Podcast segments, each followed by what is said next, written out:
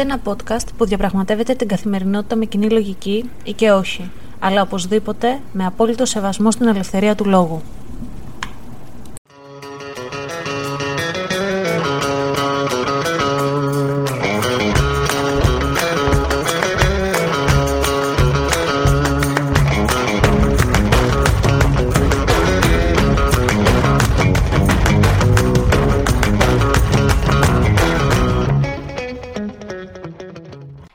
Καλησπέρα σας ή καλημέρα σας, γιατί δεν ξέρω τι ώρα ακούτε αυτό το podcast. Είμαι η Αναστασία και καλώς ήρθατε σε ένα ακόμα επεισόδιο του Common Sense Diary.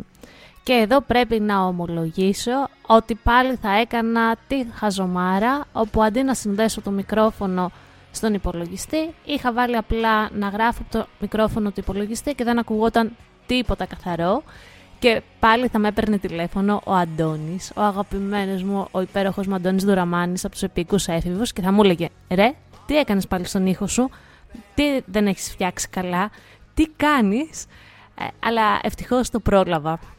Πάντα να ξέρεις, Αντώνη, επειδή ξέρω ότι ακούς τα podcast, όταν κάνω κάτι βλακεία με τον ήχο, σε έχω σαν τα αγγελάκια και τα διαβολάκια δίπλα στους ώμους μου ε, για να μου δίνει συμβουλές και να το ψάχνω καλύτερα και σε ευχαριστώ πάρα πάρα πολύ γι' αυτό γιατί με κάνεις να είμαι καλύτερη σε αυτό που αγαπάω. Μπορεί να ακούτε κάποιους εξωτερικούς ήχους γιατί κάνει απίστευτη ζέστη, οπότε έχω ανοιχτό παράθυρο και ανεμιστήρα.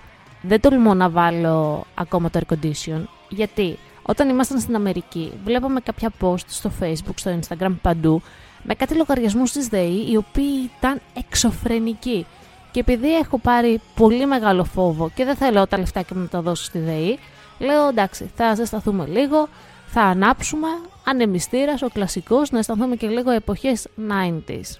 Οι εκλογές έγιναν, Νέα Δημοκρατία στη Βουλή, μπήκανε μέσα και Σπαρτιάτες, δεν ξέρω πώς να το χαρακτηρίσω αυτό. Στην ελληνική πραγματικότητα του 2023 ένας φυλακισμένος δίνει χρήσμα σε ένα κόμμα και αυτό μπαίνει στη Βουλή και κάτι εδώ ακούστηκε να απογειώνεται, μάλλον είναι τα νεύρα μου για αυτό το περιστατικό που πάνε στο Θεό. Το πιο ωραίο μιμ που είδα και μου άρεσε και γέλασα ήταν κάτι που έλεγε ότι είστε ανίδεοι γιατί ούτε το σήμα σας δεν είναι σωστό, η περικεφαλή είναι κορινθιακή και το κόμμα λέγεται Σπαρτιάτες. Ελπίζω, θέλω να ελπίζω ότι δεν θα δούμε τα ίδια έκτροπα που έκανε η Χρυσή Αυγή. Αυτός είναι ένας ευσεβής πόθος που μεταξύ μας δεν νομίζω ότι θα γίνει πραγματικότητα. Αλλά δεν θέλω να κινδυνολογώ, δεν θέλω να σας καταθλίψω, πάμε αισιόδοξα να δούμε τι θα κάνει την επόμενη τετραετία η νέα κυβέρνηση. Σε άλλα νέα, την επόμενη εβδομάδα θα ακούσετε μια φοβερή συνέντευξη του Δημήτρη Γκιούλο, ο οποίος είναι ποιητής, συγγραφέας, μεταφραστής, επιμελητής και πραγματικά κάναμε μια φοβερή κουβέντα. Ανυπομονώ να τον γνωρίσω και από κοντά, ώστε να λέμε τα συγγραφικά μας, καλλιτεχνικά μας, τις φιλοσοφίες μας, γιατί είναι πολύ ωραίο να φιλοσοφείς και να λες πράγματα τα οποία μπορούν να εξελίξουν και σένα τον ίδιο. Και τώρα πάμε στα νέα της εβδομάδας, της δικιάς μου εβδομάδας και τους προβληματισμούς. Λοιπόν, όπως ξέρετε εγώ κατέβηκα κάτω στην Ελλάδα ώστε να ασχοληθούμε με το σύντροφο πάνω με τις φράουλες. Και πραγματικά δεν το πίστευα, αλλά το χωράφι μου αρέσει πάρα πολύ. Δεν έχουμε ξεκινήσει ακόμα να στείλουμε τα θερμοκήπια μας, γιατί είχε βάλει ο μπαμπάς μου καρπούζι στο συγκεκριμένο χωράφι, οπότε πηγαίναμε το πρωί για να κόψουμε το καρπούζι δεν κάναμε κάτι το τρομερό, δεν ήταν καλλιέργεια καλλιέργεια που ασχολούμασταν. Ήμασταν με το επόμενο κομμάτι, να τα κόψουμε με τους εργάτες, να κόψουμε τα δελτία αποστολής και έτσι όπως πάει το πράγμα και μπορώ να πω ότι μου άρεσε, μου έδωσε την έμπνευση να αρχίσω να διαβάζω παραπάνω, να ασχοληθώ, γιατί κακά τα ψέματα, εγώ τελείωσα από την γεωπονική του Αριστοτελείου το 2013 και ουσιαστικά δεν ασχολήθηκα ποτέ με την επιστήμη μου. Πάντα έκανα κάτι διαφορετικό όσο ήμουν στην Ελλάδα, δούλευα πάνω στο κομμάτι της φράουλας, αλλά όχι ως γεωπόνος. Τη μία ως ποιοτικός έλεγχος και παραλαβές, την άλλη στο κομμάτι του εμπορίου και στο export management. Όταν πήγα στην Αμερική έκανα 15.000 άλλες δουλειές. Εσείς με γνωρίσατε μέσω του ραδιοφώνου, ως ραδιοφωνική παραγωγός, οπότε τώρα πρέπει να ξανανοίξουμε βιβλία, να βρούμε παλιούς συμφοιτητές οι οποίοι ασχολούνταν και συνεχίζουν να ασχολούνται με την επιστήμη ώστε να έχουμε βοήθεια και πραγματικά εδώ θέλω να πω ένα τεράστιο ευχαριστώ στον Δημήτρη του Τουτζάρη ο οποίος έχει το Farmer's Secret στα Γιάννητσά και ό,τι θέλω ε, σχετικά με τις ε, προδημοσιεύσεις, τις δημοσιεύσεις των επιδοτήσεων και ό,τι απορία έχω σχετικά με την καλλιέργεια τους στέλνω μήνυμα. Θέλω να ευχαριστήσω τον Στέφανο τον Τεστέμπαση, ο οποίος είναι φυτοπαθολόγος, έχει πάρει και το διδακτορικό του από το Γεωπονικό Πανεπιστήμιο του Αριστοτελείου και του λέω να ξέρεις όλη τη χρονιά θα σου στέλνω φωτογραφίες και θα σε ρωτάω τι να κάνω εδώ, τι να κάνω εκεί. Ποιο είναι το θέμα μου όμως, γιατί τώρα σας τα περιγράφω όλα πάρα πολύ ωραία και πάρα πολύ γλυκά.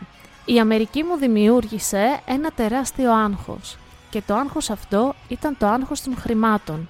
Μπήκα στην οτροπία τα τελευταία έξι χρόνια να νιώθω τεράστια ανασφάλεια εάν κάθε εβδομάδα ή κάθε διβδόμαδο ή κάθε μήνα δεν έμπαιναν στο λογαριασμό μου στην τράπεζα κάποια συγκεκριμένα χρήματα. Και θα μου πεις Αναστασία, είναι λογικό αυτό, γιατί δούλευες, είχες έξοδα, μετά έρθει και ένα παιδί, έπρεπε να επιβιώσεις. Αλλά έγινε τόσο αιμονή αυτό σε άσχημο σημείο, για να σας το κάνω πιο απλά. Όταν κατεβήκαμε λοιπόν κάτω, ξεκινήσαμε στα καρπούζια. Εγώ άρχισα να τρώγομαι μέσα, γιατί όταν κάνεις μια επένδυση, λογικό είναι να μην σου δώσει αμέσως. Όταν κάνεις μια επένδυση με τα θερμοκήπια και τη φράουλα, θα ξεκινήσει να λαμβάνεις από Δεκέμβριο, Γενάρη, όταν ξεκινήσεις να κόβεις. Για μένα αυτοί οι έξι μήνες που δεν θα έμπαιναν στον τραπεζικό λογαριασμό κάποια χρήματα, έστω και ένα ευρώ να ήταν, μου φαινόταν βαρύ. Οπότε εγώ αγχώθηκα και έλεγα θέλω να βρω μια δουλειά, θέλω να δουλεύω, να κάνω παράλληλα και τη δουλειά και το χωράφι. Βρήκα μια δουλειά σε δύο ανθρώπους οι οποίοι ήταν φοβεροί, πραγματικά φανταστικοί και ξεκίνησα να δουλεύω σε κάτι το οποίο δεν είχε να κάνει με τον τομέα μου. Δεν είχε να κάνει ούτε δηλαδή με την καλλιέργεια και το γεωπονικό, ούτε με το εμπόριο που θα ήθελα και θα μου άρεσε να, να ασχοληθώ. Για δύο μέρες ήταν η δουλειά αυτή από την αρχή λοιπόν μέσα μου κάτι κλωτσούσε. Και δεν ήταν το περιβάλλον, γιατί οι άνθρωποι όπως είπα ήταν φοβεροί, φανταστικοί. Δεν ήταν το είδος της δουλειάς γιατί ήταν κάτι το οποίο το έχω κάνει και στην Αμερική το έκανα. Αλλά είναι και κάτι που το έχω μέσα μου, να οργανώνω, να φτιάχνω πράγματα. Και προσπαθούσα να δω τι είναι αυτό. Στην αρχή έφαγα, μη σας πω ψέματα, μεγάλη σχίζα ότι μάλλον σταμάτησα να ενδιαφέρομαι να δουλεύω και μάλλον είμαι από τους ανθρώπους που είναι τεμπέληδες, παύλα ρέμπελοι, που δεν θέλουν να δουλεύουν και άρχισα να αυτομαστιγώνομαι. Παράλληλα ακούτε και τα μηχανάκια, δεν ξέρω όσοι με ακούτε από το εξωτερικό, ίσως σας έχει λείψει αυτός ο καλοκαιριάτικος ήχος από τα μηχανάκια που ακούγεται πάντα και παντού. Κρίμα έπρεπε να έχω την τζιτζίκα να ακούγονται για να σας βάλω πιο πολύ στο κλίμα καλοκαίρι Ελλάδα, Summer in Greece 2023. Τέλος πάντων, άρχισα να αυτομαστιγώνομαι λοιπόν και άρχισα να με θεωρώ τεμπέλα. Και έλεγα πώς γίνεται να είμαι τεμπέλα, πώς γίνει αυτό.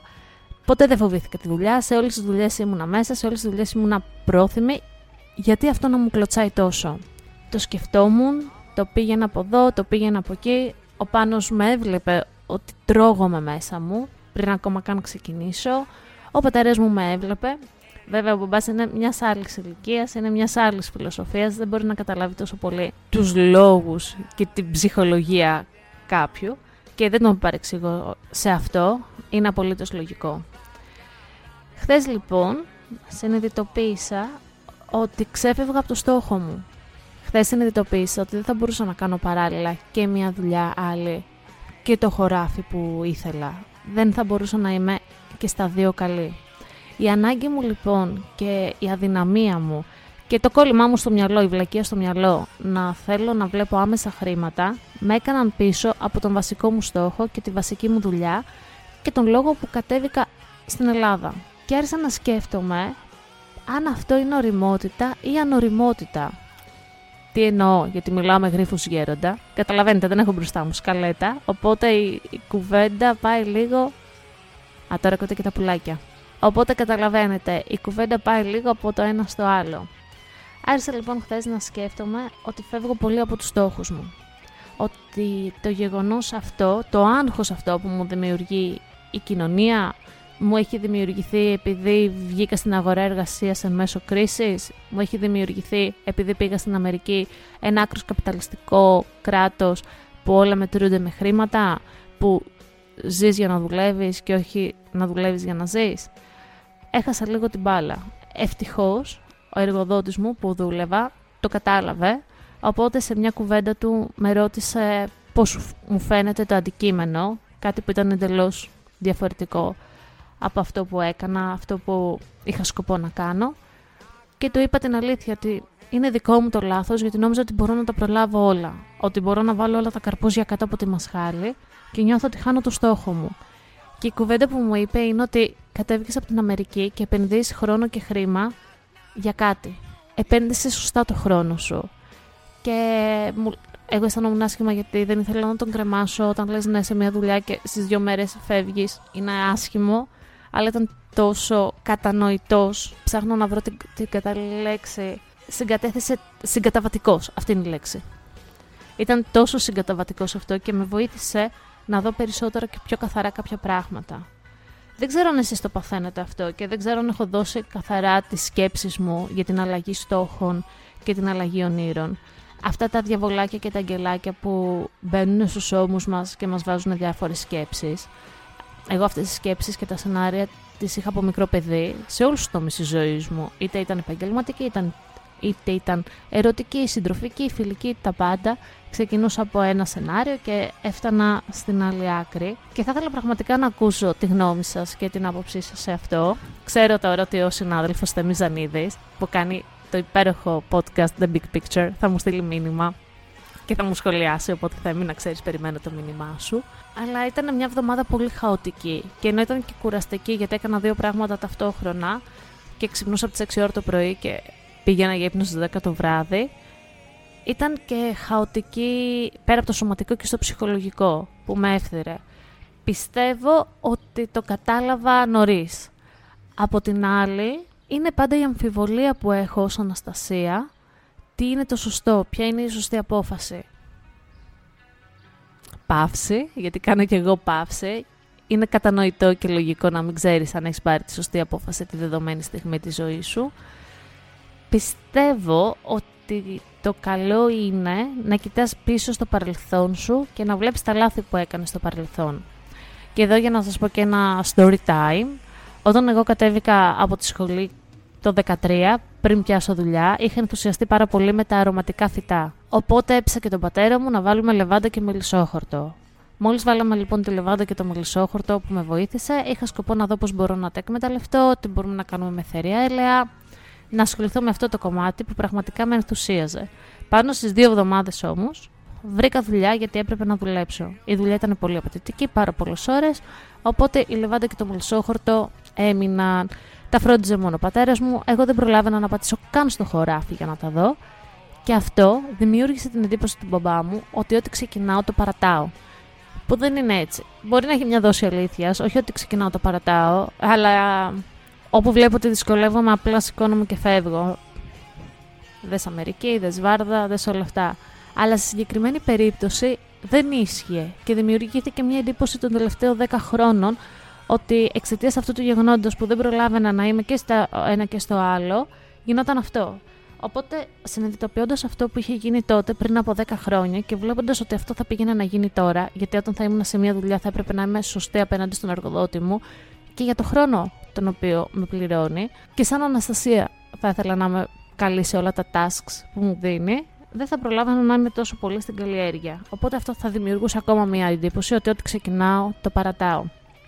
Οπότε, ποιο είναι το απόφθεγμα και το μήνυμα που θέλω να δώσω σε αυτό, βασικά το μήνυμα που θέλω να ακούσω εγώ η ίδια, μείνετε στους στόχους σας. Ξέρω ότι θα μπουν πολλά διαβολάκια και αγγελάκια και το άγχος το οικονομικό και το άγχος της επιβίωσης πολλές φορές γίνεται μια μεγάλη μάστιγα που γιγαντώνεται, ένα μεγάλο τέρας μάλλον, που γιγαντώνεται στο μυαλό μας ή τουλάχιστον στο μυαλό μου και δεν μας αφήνει να δούμε τα πράγματα καθαρά. Οπότε, το λέω και σε μένα, Αναστασία, συγκεντρώσου στους στόχους σου και όλα θα πάνε καλά. Είμαι ένας άνθρωπος που ζω από το άγχος μου, το άγχος μου με τρέφει Χωρίς άγχος δεν μπορώ να πορευτώ στη ζωή μου. Δηλαδή αυτό το κάτσε χαλαρά να χαλαρώσεις με αγχώνει ακόμα περισσότερο. Δεν το μπορώ. Ε, οπότε πιστεύω, όπως λένε και οι φίλοι μας οι Άγγλοι Αμερικάνοι, to get my shit together. και να βρω μια λύση σε όλα αυτά τα ψυχολογικά μου. Ε, δεν θέλω να σας κουράσω περισσότερο. Βασικά δεν έχω και κάτι άλλο να πω, όχι να σας κουράσω. Περιμένω εννοείται το feedback σας, να μου πείτε εσείς πώς σκέφτεστε, εσείς τι στόχους βάζετε, αν ακολουθείτε τα όνειρά σας, γιατί τα όνειρα πλέον έχουν μια ευρεία έννοια. Το όνειρο μπορεί να είναι το όνειρό μου το παιδικό να γίνω κάτι ή μπορεί να είναι ο στόχος που έχω βάλει για τη ζωή μου. Αν ακολουθείτε λοιπόν αυτό το δρομάκι ή παίρνετε άλλους παραδρόμους και πώς είστε γενικά σαν άνθρωποι για να σας γνωρίζω και καλύτερα. Λοιπόν, την άλλη εβδομάδα ερχόμαστε με τη συνέντευξη του Δημήτρη Γκιούλου. Ευχαριστώ πάρα πολύ για το feedback που μου δώσατε για τη συνέντευξη που έγινε με τον Στέφανο από τον Διασπορά μαζί. Και χάρηκα πάρα πολύ γιατί αυτή τη συνέντευξη την άκουσε και ο Άρης Δημοκίδης, τον οποίο τον λατρεύω, τον υπεραγαπώ και είναι πολύ σημαντικό να ακούει ο Δημοκίδης στο podcast σου. Ε, τώρα βγάζω καρδούλες από τα μάτια, γιατί έχω έρωτα με τον Δημοκίδη και με τη δουλειά του Δημοκίδη και σαν άνθρωπο. Είχαμε κάνει και συνέντευξη για το κόσμος FM. Επίσης, αυτή την Κυριακή επιτέλους θα βγει το επεισόδιο που συμμετέχω στην εκπομπή της Μάγιας Τσόκλη. Είχαμε παραπληροφόρηση και το πήγαινα από εβδομάδα σε εβδομάδα. Ένας φοβερός άνθρωπος και η κυρία Μάγια ε, είχε κάνει ντοκιμαντέρ πέρυσι είχε έρθει στην Αμερική και έκανε το ντοκιμαντέρ για τους Έλληνες της Αμερικής, οπότε ως ε, ομάδα του Κόσμου FM συμμετείχα, μπήκε μέσα στη, σε μια εκπομπή μας με τον κύριο Στέλη Τεκιτζή. Αυτά τα νέα, αυτά τα προσεχώς.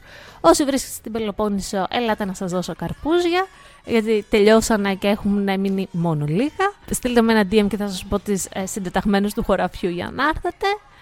Και μέχρι την επόμενη Παρασκευή Γεια σας!